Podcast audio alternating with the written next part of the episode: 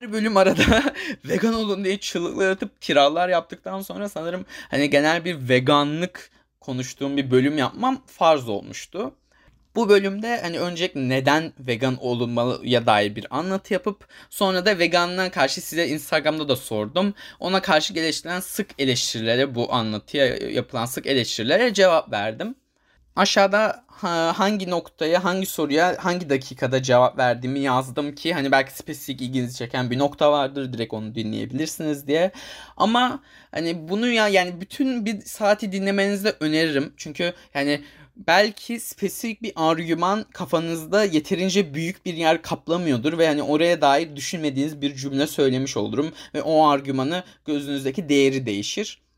Ben etik sebeplerden dolayı asıl vegan olan bir insanım. Pek çok farklı sebeplerden vegan olunuyor. Ve bugün bunun çevre olan etkisi sürdürülebilirliği de çok önemli bir nokta. Ama halihazırda buna dair olan çok güzel videolar olduğu için ve bence yani cidden etik kısmını tartıştıktan sonra çevreye olan etkisini tartışmaya bile gerek kalmıyor olduğu için ben daha çok etik sebeplerle neden vegan olmanız gerektiğine odaklandım. Ancak aşağıya çevreye etkisine dair olan videoların linklerini de koyuyorum. Zaten bir hayvanın çektiği acıdan bahsederken de ben ne kadar cümle kursam kafanıza güzel oluşturmayacağı için video o tarz videolar da aşağı koydum. O yüzden hani onlara bakmanızı rica ederim dinledikten sonra ya da önce. Ee, ben veganlık anlatırken bazen bir hiddetleniyorum. Hani ya da agresif bir tona istemeden bürünüyor olabilirim. Yani şey aslında stratejik olarak hiç makul değil. Yani bugün hani karşınızda bir insanı ikna etmeye çalışıyorsanız ona karşı agresif olmamalısınız. Yani çünkü bilinçaltında direkt düşman, düşman, anti e, sempatik değil, sempatik değil falan gibi bir sinyaller yanıyor ve hani cümlelerinizi karşı tarafa aktarmak daha zor oluyor. Yani bu bireysel hayatınızda da sıklıkla yaşamışsınızdır. Yani böyle cidden agresif tonda konuşan birisi sizi sanki suçluyormuş gibi hiç yani şey değil. E, iknacı değil hatta çok antipatik. Ama yani bu durumda hani doğal nasıl hissettiğimi aktarıyor olmak daha değerliymiş gibi geldi. Yani çünkü bence şeyi de hepiniz farkındasınız. Yani ben bugün şunun şurasında çok kısa süredir bir vejeteryan ve veganım ve yani bir yıldır bir yıl önce siz yani et yiyordum gayet. O yüzden hani size dair yaptığım her çıkış bir bakıma bana hani bir yıl önceki Arda'ya yaptığım çıkışlarmış gibi. Yani sanki onunla konuşuyormuş gibi hissediyorum bazen. O yüzden hani buradaki e, çıkışlarımın bir siz biz diyaloğu olmadığını, e, herhangi bir üstünlük taslama olmadığını hani az çok farkındasınızdır diye hani doğal halimi yansıtmayı tercih ettim. Hani orada biraz daha böyle e, yapay bir e, diyalog kurmaktansa. E, o zaman başlayabiliriz.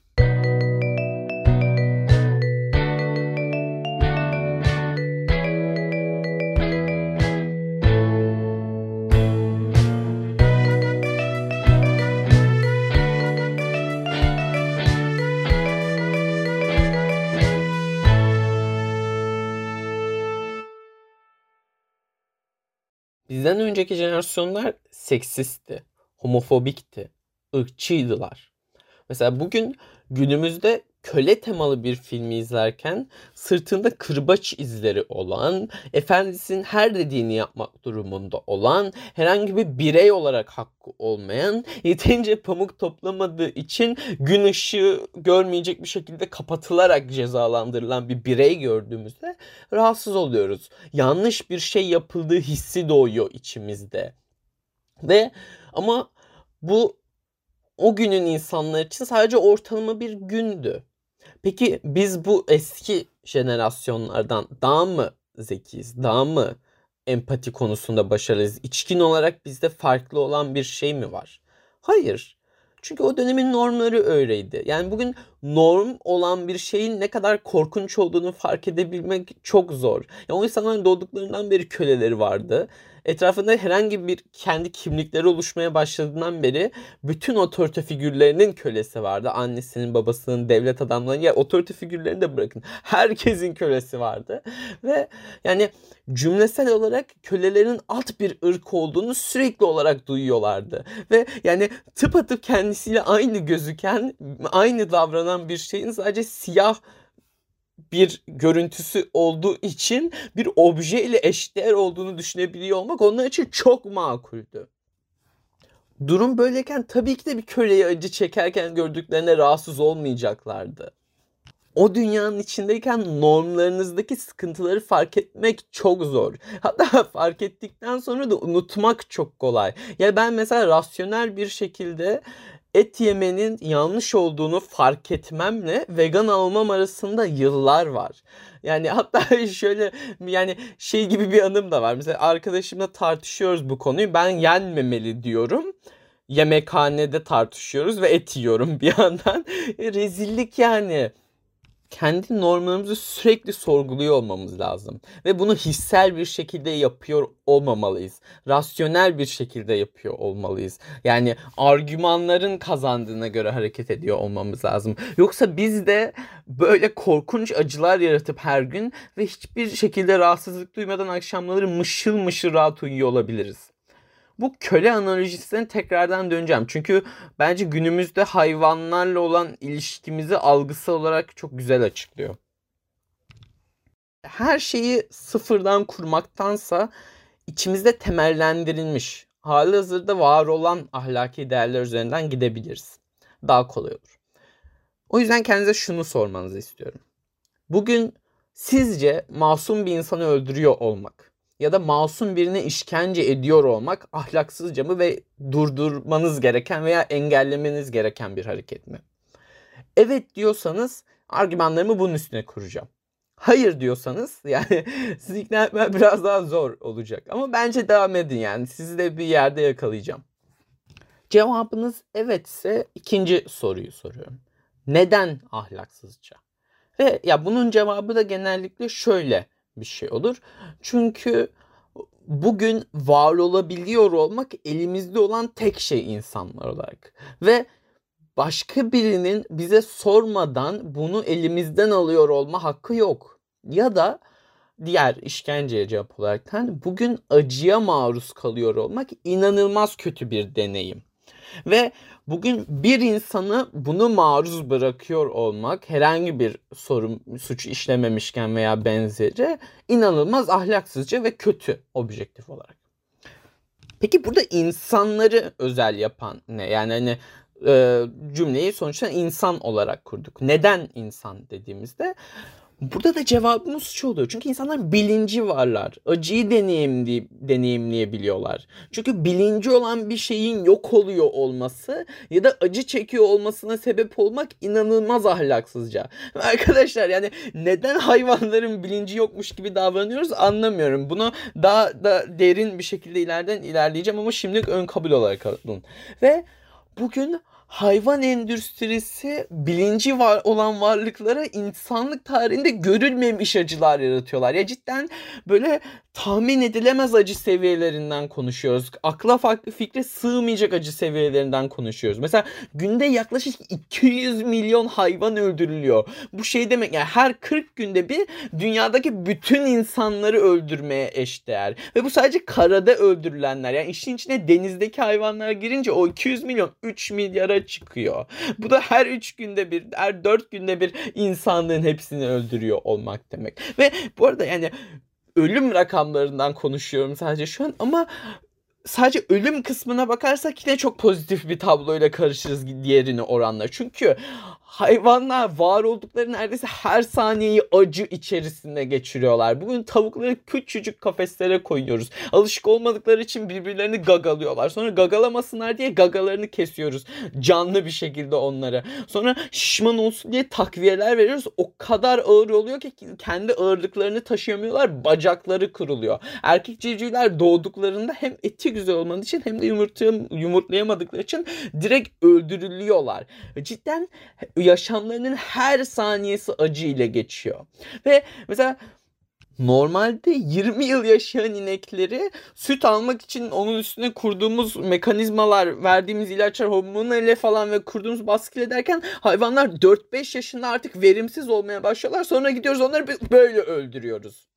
Hayvanlara yapılan türlü türlü korkunç acılardan dakikalarca bahsedebilirim. Ama büyük ihtimalle hiçbiri direkt gerçek acının videosunu izlemek kadar etkili olmaz diye düşünüyorum. O yüzden rica ediyorum aşağı koyduğum linkteki videolardan birkaçına bakın. Yani cidden yediğiniz şeyin nereden geldiğini bence görüyor olmalısınız lazım. Ya da ne biçimde öğretiliyor olduğunu. Çünkü bundan sorumlusunuz. Ya cidden bu kadar fazla milyonlarca milyarlarca bilincin aktif bir şekilde acıdan kıvranıyor olmasının tek sebebi bunun tadının güzel oluyor olması hiç yeterli bir sebep değil.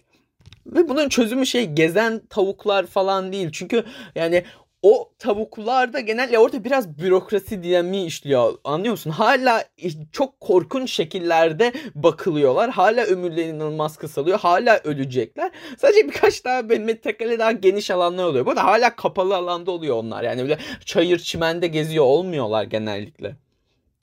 Size bu fiyatlarda süt, tavuk, e, yumurta sağlanabiliyor olduğu ve aynı zamanda hayvanların acı çekmediği ve sömürülmediği bir senaryo yok arkadaşlar. Bu kadar fazla, bu kadar büyük miktarlarda üretim yapıyorsanız ister istemez hayvanları inanılmaz sömürmek durumundasınız. O yüzden şehirdeki adam için zaten herhangi bir öyle iyi bakılan sömürülmemiş hayvan gibi bir senaryo yok. Hani insanlar genelde burada bana şeyi soruyorlar bu veganlık diyaloğu yapıldığında hep. Okey evde bahçemde bir hayvan olsa peki ona çok iyi bakıyor olsam falan filan gibi. Ya bu şu anki tartışmada çok yeri yok. Çünkü hiçbiriniz ona bakmıyorsunuz. Ya bence hala sömürü olurdu. Çünkü yani o hayvan hala siz kullanın diye üretmiyor onları. Ya nedense genel böyle bir algı da oturmuş. Yani hani hayvanlar ekstradan üretiyorlar ve biz almasak daha kötü olurmuş gibi. Yani hangi evrimsel mekanizma böyle işliyor arkadaşlar? Yani tamam oradaki gelmeye çalıştığınız mantığı anlıyorum ama genellikle bu denilenin doğru olduğunun durumların çoğunda hayvanın ihtiyacı olandan ya da yavrusuna vermesinden gerekenden fazla şey ürettiği durumlarda ya hayvana bir sürü hormon ve benzeri bir şey basmış oluyoruz ve bunun da korkunç bir yan etkili oluyor. Ömürleri kısalıyor. O yüzden böyle bir durum da söz konusu değil günlük sistemin içerisinde. Ee, şimdi Instagram'da sorduğumda sizin genel cevap verdikleriniz üzerinden artı benim sık olarak bu an yaptığım anlatıya yapılan eleştirilerin cevaplarını böyle konu başlıkları altında inceleyeceğim. Hayvanların bilinci var mı?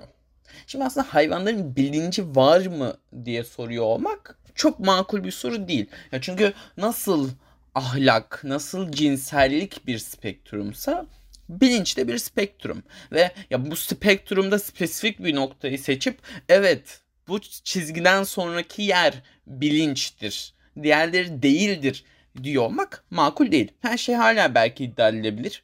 Belli bir bilinç seviyesinden sonra artık o bilincin değerli olmaya başladı. Ve bunun üzerine biraz konuşabiliriz.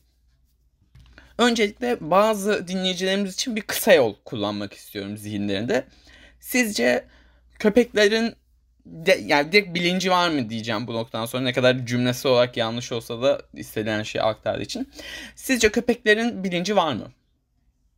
Eğer cevabınız evetse Bugün domuzlar köpeklerden çok daha zekiler. Hatta bilişsel beceri testlerinde 3 yaşındaki çocuklardan daha başarılı sonuçlar gösteriyorlar.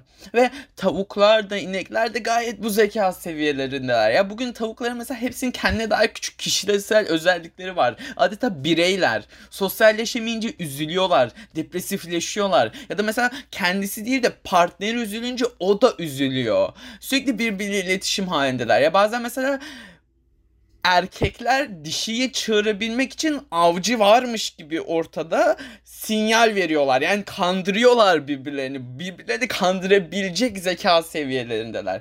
Görmedikleri şeyin mesela varlığından haberdarlar. Bu bebeklerde yok. Hani bebeklerin o görmedikleri şeyin yok olduğunu sanıyor olması durumu.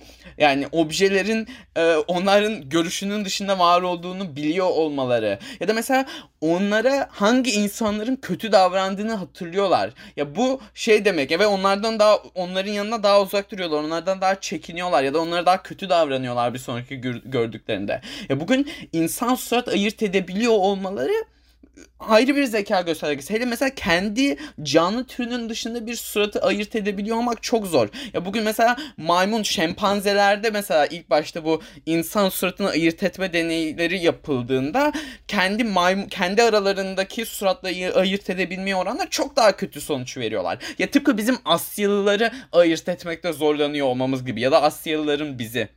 O yüzden bizi ayırt edebiliyor olmaları ekstra daha zor zaten. Ya da mesela bugün tavuklar uyurken REM yapıyorlar. Rapid Eye Movement. Ya rüya görüyorlar demek bu büyük ihtimalle. Sayı sayabiliyorlar. Mesela ya da mesela yavrusuna normalde ona verilenden farklı kap bir renkte kapda yemek veriliyor tam tersi. Gidiyor yavrusunu uyarıyor. Yani ya da bugün mesela ineklerden bahsedelim. İneklerin en yakın arkadaşları var. Mesela birbirlerinden ayırdıklarında o yakın arkadaşları panik oluyorlar ya da üzülüyorlar ya da ya da mesela bugün hayvanların ineklerin öleceklerini anladıklarında kaçıyor olmaları, bağırıyor olmaları olmaları, korkuyor olmaları.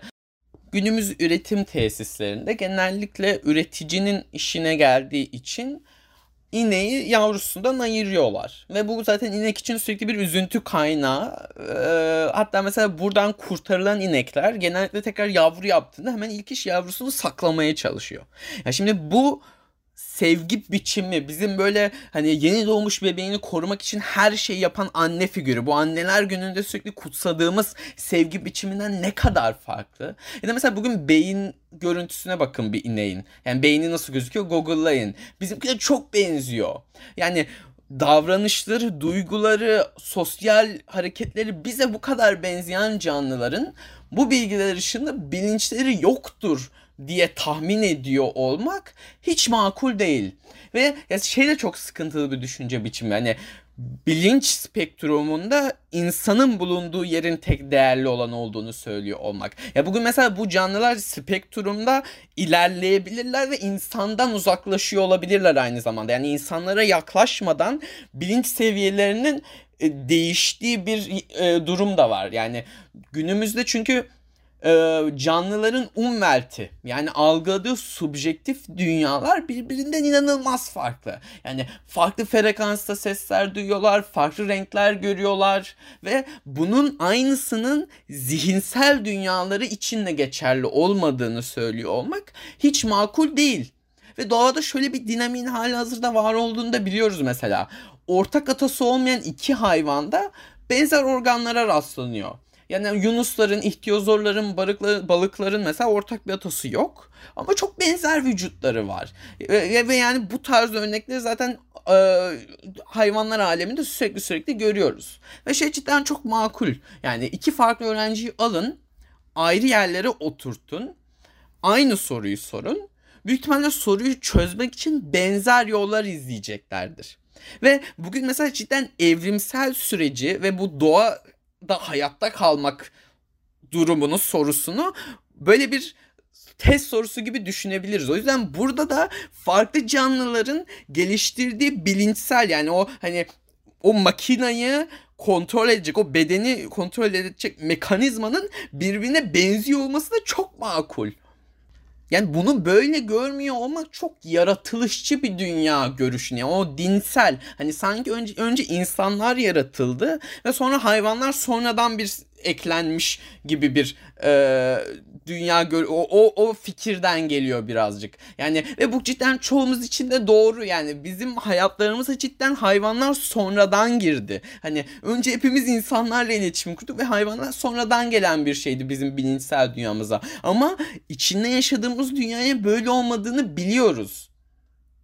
O yüzden bu spektrumdaki dağılmış bilinçlere bakıp sadece insanınki değerli olandır diyor olmak makul değil. Ya da mesela şöyle bir ekol de var. Hatta bu bilişsel bilimlerde behaviorism diye geçen ve cidden uzun sürede etkili olan şu düşünce.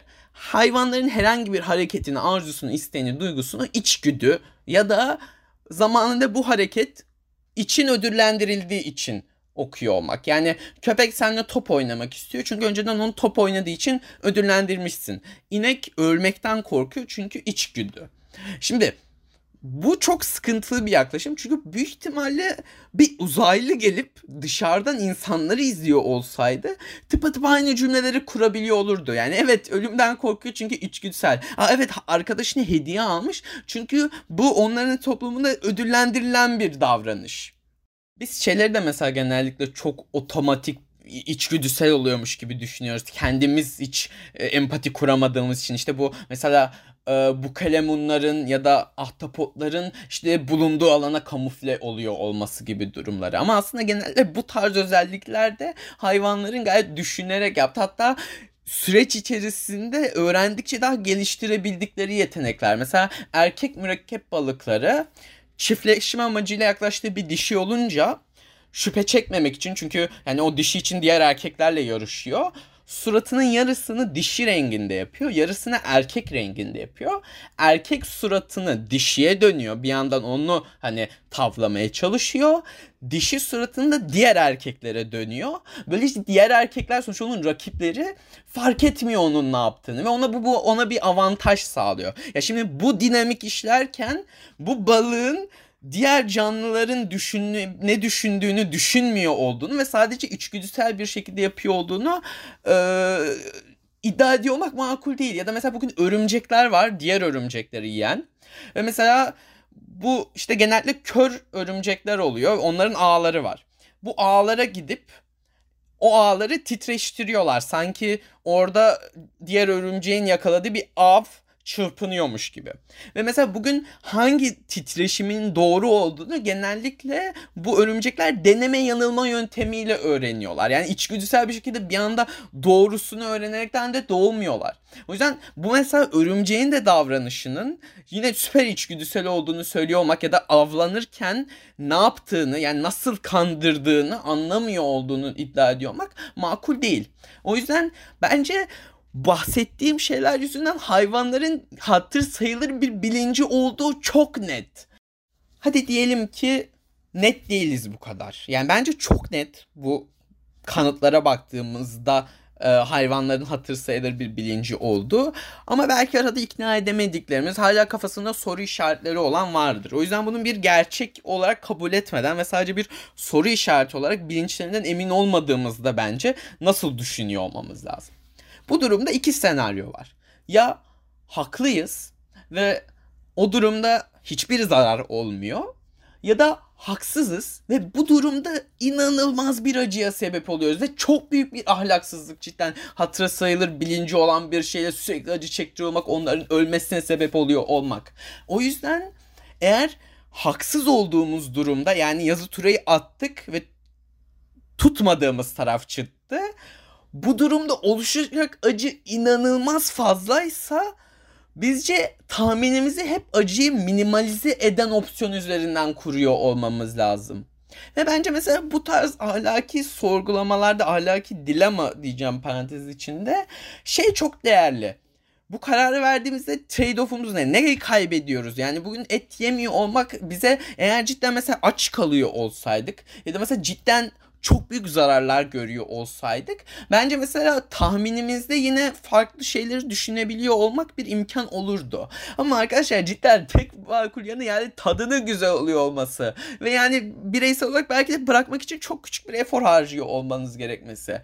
Yani ve bugün şeyden de eminiz yani çevre için de çok daha faydalı, çok daha sürdürülebilir. O yüzden tahmin ediyorsak bir şeyleri yine pozitif, çok fazla kaybedecek bir şeyimiz de yoksa karşı tarafına yine acıyı minimalize eden opsiyon üzerinden tahminimizi uyguluyor olmamız lazım. Ya da mesela bence şöyle de bir gerçek var. Hadi bilinçleri hadi bir üçüncü nokta daha aşağı iniyorum. Bilinçleri cidden çok fazla da gelişecek ol, gelişmiş olmasın yani. Mesela acının ne olduğunu kavrayabilecek kadar. Ya bence şey çok net. Bunların böyle bazı insanlar var objelerden fark yok hayvanlara diyor. Ya bence bunun makul olmadığı çok net.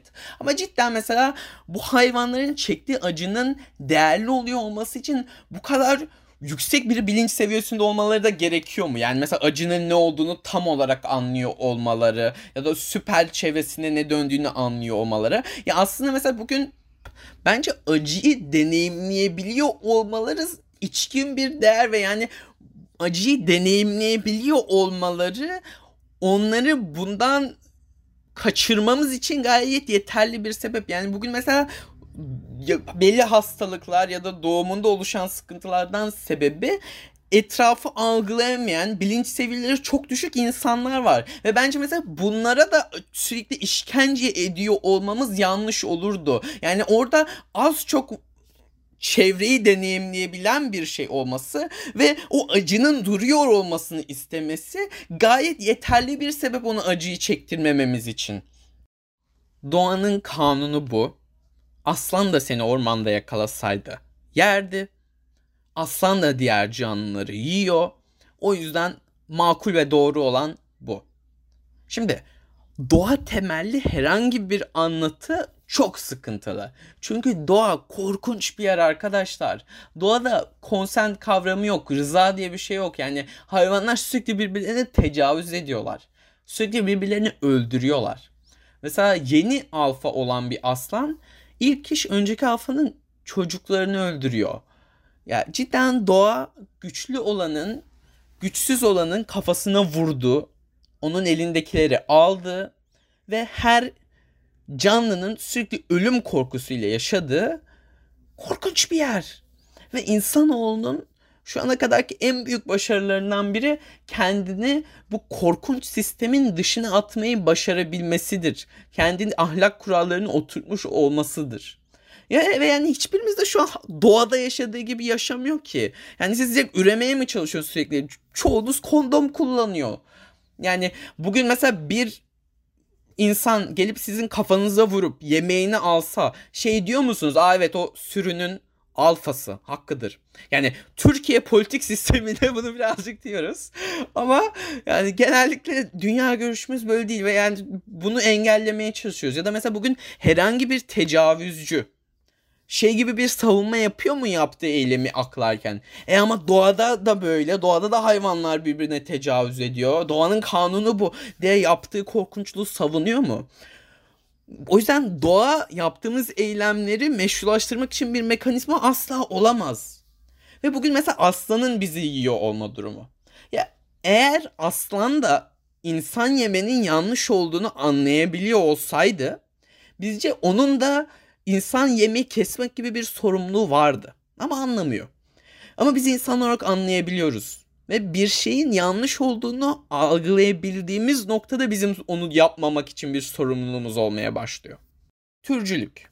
Bugün biz insanlarız ve insan olarak hayvanlarla bir savaşa girdik.